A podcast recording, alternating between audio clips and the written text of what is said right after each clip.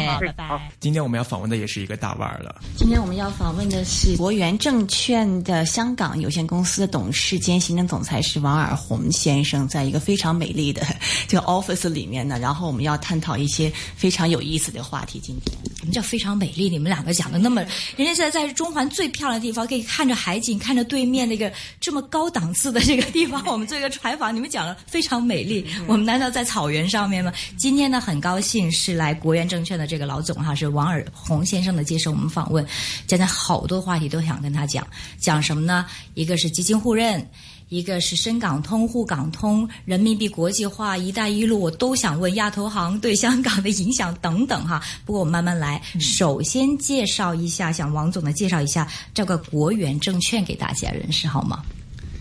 好，哎，谢谢。首先是我们的某公司是国内的一间大型的在呃深圳上市的一家证券公司，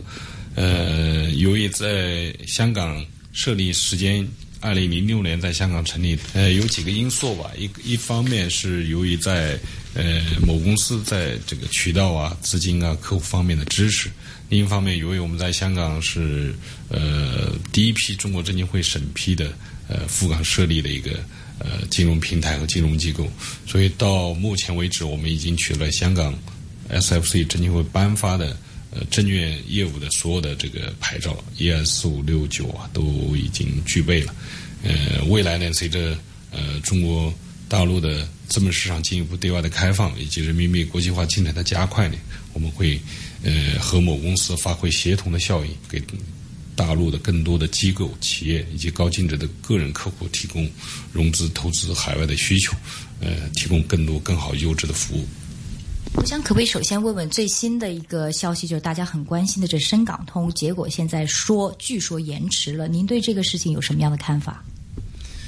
呃，我个人觉得，呃，近期一系列的从沪港通去年十一月十七号运营到现在已经有半年多的时间了，所以大家一直预期这个深港通在今年的下半年有机会会出炉的。呃，其实。深港通和沪港通一样，它最主要的目的是为了建立两地资本市场的一个互联互通、更加有效紧密的结合，呃，同时也是呃资呃大陆经济和呃大陆的资本市场对外开放的一个重要的步骤，所以它既是呃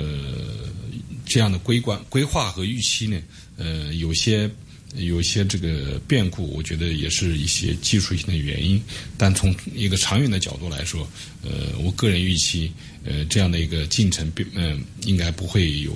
太大的太大的变化。那这个现在很多媒体预期说，现在这个就目前的市况来看，感觉在年内推出深港通的机会可能不大。您觉得这个深港通的进程预计会在什么样的一个时候可可以真正的在市场上落实呢？呃。这个要看怎么说了，因为在沪港通的情况推出了以后呢，首先刚开始的时候市嗯市场反应并不是比预期呃不如预期，嗯两地的这个产品啊，两地的这个交易规则都在这个研究规管之中。我觉得这个预期呢应该还是呃存在的，而且这个预期呢也会跟着两地市场开放的这个节奏和两地市呃市况情况呢。呃，尽管有些微调，但总体我的预期，呃，今年也不排除今年年底有可能会推出来。OK，今天讲到这个深港通的话，其实大家很多的这个，刚才您也讲到了嘛，其实沪港通推出以来到现在，我们看这个额度用的也很少。那么深港通，呃，如果再包括一些中小板的一些股票，特别是我们现在知道创业板几百倍的这个市盈率了，所以很多人觉得可能深港通的这个，嗯，对于市场这个影响反而还不如沪港通，您怎么看？我倒个人比较看好，如果深港通要开通话，它可能要比沪港通来的预期要来得好，因为有我个人观察有两个角度吧，一个就是是呃在沪港通这样的一个基础上，可能深港通很多这个在交易规则、交易时间啊、交易标的物更加的更加的丰富、更加的多元化，能够满足更多的大陆投资者的不同这个投资偏好的需求。所以这样呢，可能带来交易的更加的活跃和交易群体的扩大。第二个就是，呃，深港两地一直以来大家知道的，深港两地的人流、物流、资金流都就就比较合作就比较紧密，两地的经济关系也比较密切。呃，所以在这个基础上，如果呃在开通深港通，只是对过去已经比较紧密的经济关系进一步有效的补充，啊，所以会来的比深嗯深港嗯比来的深港通来的会比沪港通更加的要可能要效果或者是交易呃交易的这个一开始的热闹程度可能会更好一些。您的意思是，大家对呃香港人对创业板更有兴趣吗？还是说对深圳这个市场更有兴趣？呃，不是，是因为深圳和香港的经济天然的联系，大部分广东地区的这个这个投资者也好，还是机构呃企上市企业也好，他们更了解香港相关的运作，所以南下的规模、资金水平一定比沪港通整体要来的要更更多一些。而且两地这个交易呃，两地呃资本市场的这个架构和层次共通之处也更多，有中小有主板，有有中小企业呃企业股票，有创业板的股票，所以相相对两地的对标的标的物，啊可选择的对标标的物也比较多啊。当然了，现在呃目前这个情况下，大陆呃 A 股由于过去的一年多已经上涨了很很很大的一个比例。呃，相应的来说，可能，哎呃，尤其深圳股市的中小企业板已经有，呃，和和创业板有已经有六到一百倍的这样的市盈率，嗯，所以可能相对来说，这个它的优势和吸引力对香港市场上并不是那么大，但也有一些这个稀缺性的品种或者一些成长性比较好的标的物，你也很很，比如说这个呃，大陆的这个像嗯。像格力啊、美的啊这些都比较独特的，华侨城啊、万科啊、呃盐田呃盐田港这些都比较稀缺独有的成独有的东西，它们的成长性、市盈率、公司的是一个大型的蓝筹，所以这样的标的物它呃对香港的和境外的投资人还是有一定的吸引力的。当更多的来说，呃，香港这边在大陆涨这么多以后，它的估值洼地更加的明显，所以香港股票的吸引力对大陆的吸引力会更大，尤其一些成长性比较好的。呃，虽然是中小嗯中小嗯行业中小型的公司，但是公司的相应的已经比较成熟，呃，经营管理呃这个市盈率只有二三十倍，哎，所以整体对大陆投资者的还是香港的吸引力，估值洼地的效应更加明明显，吸引力也更加的明显。啊，呃，看这个沪港通，好像这个我们啊回大陆的资金还比这个大陆来我们的资金更多一点哈。但是您说，哎，深港通就是可能深圳的朋友的投资对香港有兴趣一点，是这意思吗？就我想问，为什么沪港通我们就说啊，沪港通来了来了，那额度经常是没有用完，而且我们经常呃我们去内地的还比内地来的要多一点呢？这是什么原因呢？短期内，我觉得是两地投资者结构的不同，因为大陆的这个这两地这个问题，其实大陆更多的投资者是以个人投资者为主导，而香港是一个成嗯投资者结构是一个以机构投资者为主导，基本上是一个倒三期的一个一个一个状态。大陆百分之七十是一个机构呃个人嗯投资者，而香港恰恰是百分之七十可能是一个机构投资者为主导的一个市场。第二个就是投资偏好的不同。因为大陆投资者更多的喜欢一些，呃，高风险、高成长的这样的一个公司，同样给予这些小中小盘的股票给予的估值、给的溢价也相对比较高。而而香港这边呢，大更多的是机构投资者，所以投资偏好上更多的喜欢一些，呃，这个比较分红比较稳定，其公司的经营业绩比较稳定的一些蓝筹蓝筹股票，给予这一大型的蓝筹股票给予的估值和溢价也是比较高的。哎，这是一个两个最重要的不同带来的投，呃，我们看到的这种投资现象结果之间的差异，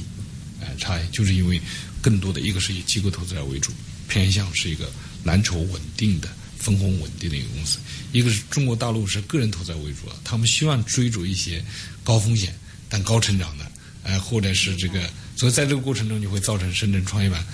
一百多倍甚至两百倍的市盈率，还有人去买卖，所以它是这样的一个，因为投资者结构有很大。但是我的问题，那您刚才说深港通的话，其实呃对香港投资者、对这个大陆投资者也很更有吸引力了。但是刚才您说，其实呃大陆投资者还是喜欢高风险的嘛？那么大陆有创业板的话，他也不需要深港通。所以他过来以后会对呃，如果说开放中小型指标呃这个香港的中小型指数的股票，所以大家有个预期嘛。最近可能也你们也了解，香港有个有一个名词，新的名词叫港 A 股，就港 A 股，它就这样的港 A 股找到对标以后，一旦我如果全面的真正的开通以后，所以这些小型股指股票指数可能会大家预期是个一个非常火爆的炒作，就是这个原理，就是它会对标跟大陆像嗯大陆的这样同样的这样小型股票指数比较起来，它就可能会上到。二十倍，呃的从二十倍市盈率的基础上有更高的一个一个一个空间吧。不过，另外也有人讲呢，说因为深圳跟香港联系很紧密嘛，我有很多深圳朋友，他们老早之前深港通，他现在还没开呢，已经在买港股了。所以大家就在讲说，开了又有什么意思？大家该来钱都已经来了。但毕竟它这个这个标的物和这个不一样，一个你开了深港通是一个合法的一个一个管道，或者是一个是一个比较有效的嗯正常的管道。第二个就是呃标的物也有很大的不同，因为毕竟这个过往这个这个买买深深圳这个嗯整体这个。在香港市场这些重要市值的股票，在大陆是没法买的嘛？如果你开深港通，就目前的沪港通目前没有买的，深港通以后，他把这标的物才对对它开放。那预计的话，您觉得这个现在对深圳方面投资者的一些资产限制会有吗？包括说还有在深圳方面开放的这个程度，像中小板还有这个创业板这样的板块会完全的开放吗？呃，这个可能不会，因为国内的尤其是创业板的风险还是蛮大的。创业板有的有的这个平均市盈率已经到一百多倍以上了，所以我想可能更多的是是深圳的主板，还有深圳的中小企业板的一些比较稳健的股票。同时呢，创业板可能会尝试着一部分，就是叫我觉得数量会很小一部分的创业板，也就是现在大陆也有一个对创业板的一个新的名词叫“创蓝筹”，就创业板的蓝筹股。哎，叫创创蓝筹，可能这一部分创蓝筹，它已经已经它的整个的嗯公司的经营啊，公司的这个透明度啊，相应的比较高，成长性也比较稳定了。因为其实有个不同，就是我们深圳的创业呃大陆深圳股市的创业板和香港的创业板是很大不同的。深圳我们虽然叫创业板，但是它的这基本上能够上市的条件标准都很高的。呃，不像香港的创业板，香港的创业板有很多都是不需要没有业绩盈利的要求，哎，或者盈利的要求不高的。深圳的创业板的条件很多，在香港都可以上主板，因为它呃不是说随随便便，就是因为就还是标准很高啊，其实是它最重要的。所以尽管它是创业板，但是它其实它标准相对来说已经是比较经营管理各方面都比较成型的，盈利能力也都比较优质的一些公司了。那另外，您提到这个港股 A 股化，您觉得那现在在港股方面的这个这个港股 A 股化一个趋势，你觉得这是一个长期的趋势吗？还是说现在只是在这刚开始两地这个这个股市刚开通的初期，可能会呈现的一个投资者的一个取态？那么之后随着可能市场成熟之后，这样的一个风格还会延续吗？那你这个问题问的非常好，就是其实这个其实我觉得随着两地市场嗯不断的融合和两地市场不断的接近，这是一个短期的效果，就是所谓的钢 A 股受到从从更长的时间来看，两地最终还回归投资者，因为毕竟香港是一个成熟的市场，是一个机构投资者为主导的市场，所以才出现前一段时间冲击一下，然后又下来。所以我觉得从更长的时间来说，随着两地资金。嗯，这个和投资理念和投资者结构相互慢慢的这个慢慢的这个去走近以后，各自还会回回归到原来市场本身该有的规律，还是回归到企业的基本面和市场的基本面来。所以它不可能像一味的把港 A 股像国内的这个创业板一样炒风上天，因为这大部分你没人接盘啊，因为这是一个机构成熟的一个市场。我们另外再讲讲基金互认吧。啊，这个基金互认，你觉得对香港的影响是怎么样？而且这个基金互认，你们公司会有什么样的配合呢？基金互认，我觉得是一个从二零一三年嗯开始就已经讨论了两年多的一个话题。现在两地的监管部门，中国证监会和香港证监会，在这个四月二十二号已经通过，从七月一号可能要进行进入一个审审批阶段。所以，这是我觉得对中港两地的基金业和资产管理部门是一个重大的一个利好，也是在沪港通的基础上进一步的两地的资本市场互联互通的一个重要的。呃一个金融的一个重大的事件，呃，基金互认带来的将是呃促进两地基金业的进一步的融合，两地经济业能够相互在对方进行呃销售，进行呃投资人能够真能能够认购呃投资。呃，其中对香港能够符合这样的条件的，目前我们大概评估将近有一百家吧。呃，内地能能够马上进入香港的，大概有八百五十家。当然，并不是一定具备呃销售资格的人，马上就会到对方去进行销售。同时，还审批有一个时间。嗯，我我个人预计审批大概也需要一个几个月的时间去做这样的一个动作。嗯。第二个直接的感受就是对香港这个整体，嗯，这个基金行业是是一个是一个比较大的，尤其是在香港已经已经存在呃有嗯有一段时间的内地在这里设立的基金公司，比如说华夏呀、南方啊、大成啊和嘉实啊这样的基金公司，对他们来说是更加的是一个重大的一个利好消息，因为他们在内地本来就呃是属于。内地这个投资者和内地的这个这个叫嗯所有的居民耳熟能详的这种大型的公司。第二个，他们在内地有很大的一个渠道和管道，这些基金在内地都有网点呃网道。第三个，他们对内地的整体的中国证监会的相关的要求、游戏规则、合规风控的一些要求，所以它很快可能就会获得认可和审批。嗯，当然了，对外资的这些比较大的一些基金公司，或者是在香港已经经营很多年的本土的基金，嗯，也有很大的帮帮助。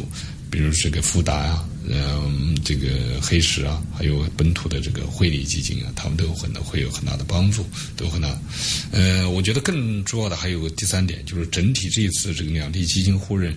它改变了一些过往的一些游戏规则。因为你要想有到大陆和销售这样基金的资格，首先必须在香港本土呃注册。运营的这样的基金公司，而且要取得香港的呃证监会颁发的这个九号牌照，资产管理的牌照，所以这样为将来香港作为一个全球的基金管理公司的平台和基金管理的中心，会起到很大的一个推动作用。嗯。可能在这里要解释一下，这个为什么刚才是王总这么说？因为香港的很多都是啊，这个公募基金还没有这个国内的公募基金那么多，很多的这个私募基金，比如说我们所讲的对冲基金，呃，他们的存在都是可能不是在香港注册的。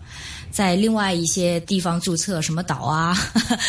那这注册呢，主要是为了税务方面的考虑。那刚才王总说，以后因为这个基金互认是要求必须在香港注册，所以对整个以后的香港经济啊、香港的环境啊、整个的营商环境可能有一定的改变，是这意思吗？是的，因为这等于是。那么对基金业过去的游戏规则做了一些一一些改变，所以这样对香港基金业整呃整体的发展，推动香港作为一个基金业全球管理的中心，会起到很大的推动作用。啊，如果这样的话，你觉得其实刚才你提了一些，比如说香港有汇理有呃 BlackRock 黑石，那么大陆的有这个很多的这个华夏呀、易方达等等的这个基金，那我想问问您觉得是？哪方面的基金更受哪方面的投资者欢迎呢？嗯，其实更多的最近在香港，更多的公呃这个境外的呃外资的大的基金行，他们比较关注，就是呃也很也很兴奋有这样的消息，这样将来以后可以面对大陆十三亿人口、将近五十万亿的这个居民储蓄存款这么庞大的一个市场，他们有足够的。这个大的后方和福地可以销售他们的产品，其实，呃，当然这个这个呃愿景非常好，但实际操作的过程呢有很多具体的一些困难和问题，呃，其实也在提醒业界和同行的，就是，毕竟大陆这个在过往这十几年吧，也出现了很多各种类型的投资产品，比如说这个。呃投资股票啊。投资信托产品啊，还有近几年出现的银行理财，四四到五个点的银行理财，到处都是，呃，但是很很稳定，呃，另外还有这个一些这个嗯民间的也有一些比较小贷公司啊，各种各样的，还有其他一些可能我们外资大行的同行他们未必很清楚了解的，所以我就说大陆投资者他们也是。投资的品种能够投资的品种和方渠道还是蛮多的，所以对他们来说，要想提供一个让他们能够充分接受又能够合理的一个基金产品，其实也是蛮难的一件事。呃，其实他们要更多的在这方面做一些谋划。所以先期我觉得更多的可能要提供一些呃产品说明书比较简单、比较基础的一些基金产品，呃，不要把那个法务法规搞得很复杂，让他们绕来绕去的。实际上，大陆投资者也不一定有那嗯那么样的一个耐心去呃，更多的我觉得还是简单明了的更容易一开始能够获得大陆投资者的认同。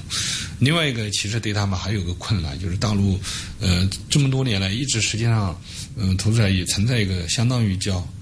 隐形担保也好，还是叫兜底也好，大陆投资者就是我要买你的产品有没有保底啊？是不是很简单？啊，保本呐？就是这样的一个观念，这个观念已经有一些根深蒂固了。当然，近最近这一两年有些变化，就打破了一些刚性支付啊，信托打破刚性支付的这样的，还有一些债券产品打打破刚性内付，对投资者这样的一个买者自负的这样的一个一个原则有所推动。但整体来说，还没有像香港这样，香港的投资者和居民这样对风险意识相对比较强。相对来说，对自己买债自负这种觉悟性或者是认同性比较高，也所以对大陆市场的这些基本的情况，其实还存在一些呃一些两地上有很大的差异。嗯，哎，这样的差异还是客观存在的。嗯，那香港的这个投资者，你觉得他们要买大陆的这个基金的话，你觉得对香港投资者吸引吗？还是？还是跟大陆的这个投资者一样，就是说我我我香港已经有这么多品种，我自己还看不过来，为什么要买国内的品种？我个人观察，短期内可能对香港的投资者吸引力蛮大的，因为大陆的这个一个股票市场相对比较火，一个另外一个就是呃基金的这种这种投资的这个收益和利率的收益水平。就可以直观的感觉了。香港的存款利率很低嘛，大陆那边就存款都比香港要高很多，所以这个回报率相对来说还是比较固定的、稳定的、相对稳定的回报率来说，可能至少短期内有机会吧，对香港的居民的吸引力会变大一点。中长期我觉得还有待于观察，主要是看各自的。呃，基金管理的能力、基金保值增值和经呃运营管理的能力和水平，呃，还有个呃，其实很重要的一点，就我前面说的，其实呃，你就是包括像富达也好，还是黑石也好，还是香港的汇理，他们去到内地有个适应本地环境的这样的一个过程，适应本地投资者不同投资需求偏好的一个过程。同样的，大陆这些基金在香港，它也要适应香港的这样的一个一个一个过程。哎，当然，像呃大陆这个，由于刚才我说的前面这几家华夏，嗯，这个南方，他们已经在香港已经经营有一段时间了，所以这个大陆有很好的腹地，呃，有很好的一个大陆这个某公司的渠道嘛，所以他们可能有一些优势，呃，有一些优势，但更多的我觉得对两类基金公司，呃，都是一个挑战，会把。对他们将来制定共同的这个呃基金管理的这个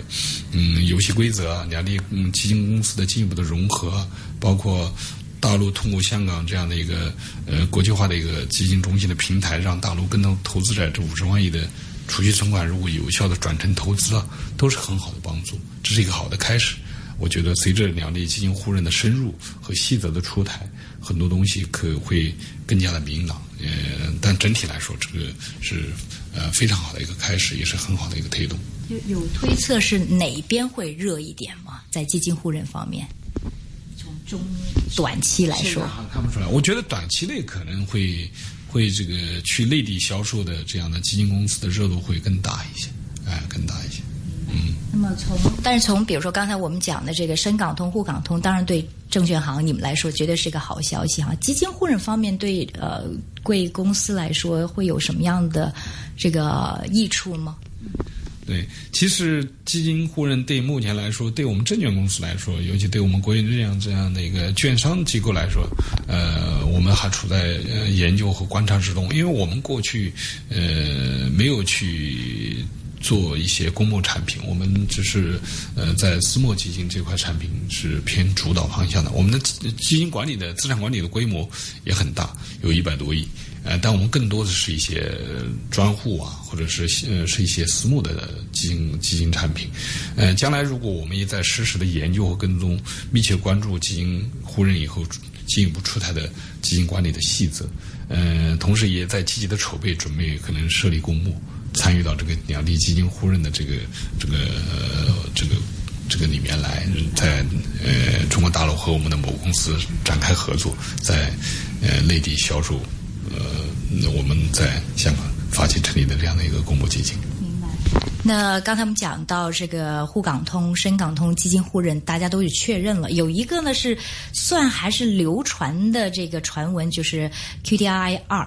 这个是个人资金来香港投资，现在有传闻会推出有，但是这没有获得任何方面的啊最终证实哈。你觉得这方面对你们来说是绝对的，是不是一个优势？而且推出的机会有多大呢？在今年？呃，你刚才说到的就是嗯 QD Two，QD Two 实际上是一直香港业界大家非常关注的一个重点。嗯，我个人也认为它是呃今后下一步除掉这个深港通。嗯，以外的一个很重要的一个重点工作就是，呃，今年年初的时候，国家发改委也有过一个这样的一个和工作计划，就今年中国资本市场对外开放的两个重要的动作，一个就是在去年的沪港通基础上进行进一步推进深港通，第二个就是 QD Two 的这个推出试点。嗯，QD Two 推出试点，据我们现在了解到相关的这个媒体也有一些报道，可能会在。近期吧，也就是在下半年，可能很快会有一些试点出来。传闻可能是六个城市，包括上海、深圳、天津、重庆、成武汉，还有温州六个城市会进行嗯 QD Two 的一个试点，就是在这些城市，个人这个净资产额在一百万以上的，呃，符合。投资啊和风控条件的，可能会给予一个呃 QD Two 的这样的一个资格，嗯，这是一个重大的一个利好，因为 QD Two 它相对呃这个来说，呃过往的深港通也好，还是沪港通也好，它呃在投资的渠道上也更加的宽泛了，因为它的可以明确吧，据我们了解，应该是三个方向，包括金融投资，包括股票啊、债券啊、银森产品啊，也包括实业投资，你也可以进行并购基金的。这个实业投资，或者是一个并购基金和这个实业项目投资。第三个方向也可以进行不动产投资，比如你买一个房产啊，不动产的房产。所以投资的方向更加的宽泛。从更长远来说，是人民币资本项目下可自由兑换的一个重要的一步举措和措施。呃，让中国大陆的居民更加能够直接参与到海外投资，进行全球化的资产配置和投资的需求，提供更加一个呃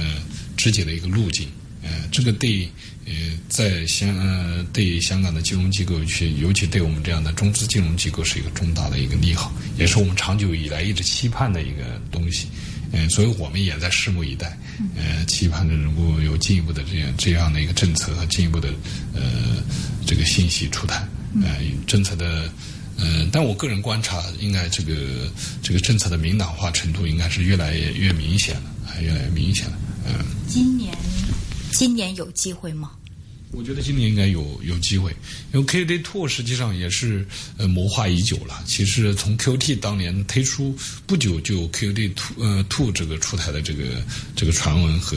这个规划，这个规划我相信可能一直在计划之中，呃，只不过选择一个适当的时机的问题。呃，现在在人民币国际化这个步伐在不断的加快，呃，人民币很快成为。呃，这个叫国际货币基基金组织一揽子国际化的货币，一揽子货币里面的很重要的一个货币组成，所以也需要有这样的一个呃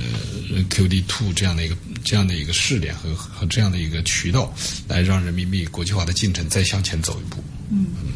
我想问，就是呃，我们现在讲沪港通、港呃深港通和以前的 QDI，那只是讲股票或者是基金互通，这基金为主；而我们在谈的 QDI Two 呢，是说你可以买固定资产，以个人名义，甚至买债券、买什么黄金呐、买股票都可以，是这意思吗？就是非常的呃这个自由的可以来来买卖，是这意思吗？是的，现在从规划和这个设计的这个头像呢来说，应该是这三个方面都可以的。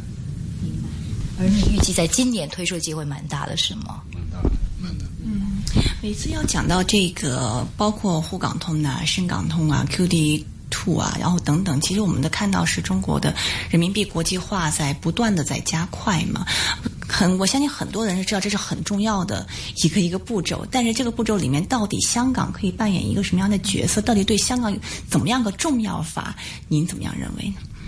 嗯，我觉得从目前来说，随着这个大陆经济的呃越来越呃越发展很快，大陆经济体已经在去年已经到十万亿美金的这样的一个世界第二的规模了，所以呢，确实有大量的这个企业和大量的机构投资者，他们有到境外投资融资的需求，有更有更多的在这个近。二十年到三十年，这个富裕起来的一个高净值的个人客户，他们全球资产配置的一个需求，全球这个投资的需求，呃，这个需求呢，前提是要建立在你能够在在这个海外能够有一个很好的一个平台，而香港是中国大陆一直连接呃中国大陆连接国际的一个重要的一个一个一个桥梁和通道，那走出来的第一步。更多的，因为语言文化相通，更多的第一步肯定是要走到香港。所以，香港在这个人民币国际化的过程中，以及在大陆所有的机构投资人和呃机构投资者和个人投资人、投资者要走出去，呃，走出来，它一定是第一站。所以，这个它一定会分享到这样的一个一个巨大的一个一个一个红红利来的，呃。所以过往我们也也是老开玩笑，那个新加坡恨不得把他的这个国家搬到中国大陆旁边来，因为那真有这样的一个便利，嗯，何况这个现在，呃，香港回归十七年来了，随着两地这个这个嗯融合的加快，会会更多的更便利的这种合作，呃和和这个两地的监管部门金嗯这个金融部门推出的举措会越来越多。今天非常感谢来自国人证券的老总哈，是王尔红先生，他是董事兼行政总裁来接受我们的访问哈，非常感谢您的时间，宝贵。谢谢你们。好的，以上就是今天的一线金融网的全部内容，感谢大家收听，我们明天再见。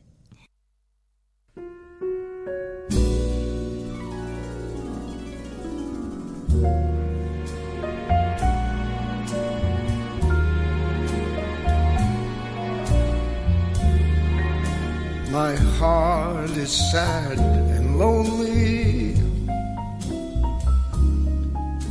You I sigh, for you, dear, only. Why haven't you seen it? I'm all for you, body and soul. I spend my days in a hungry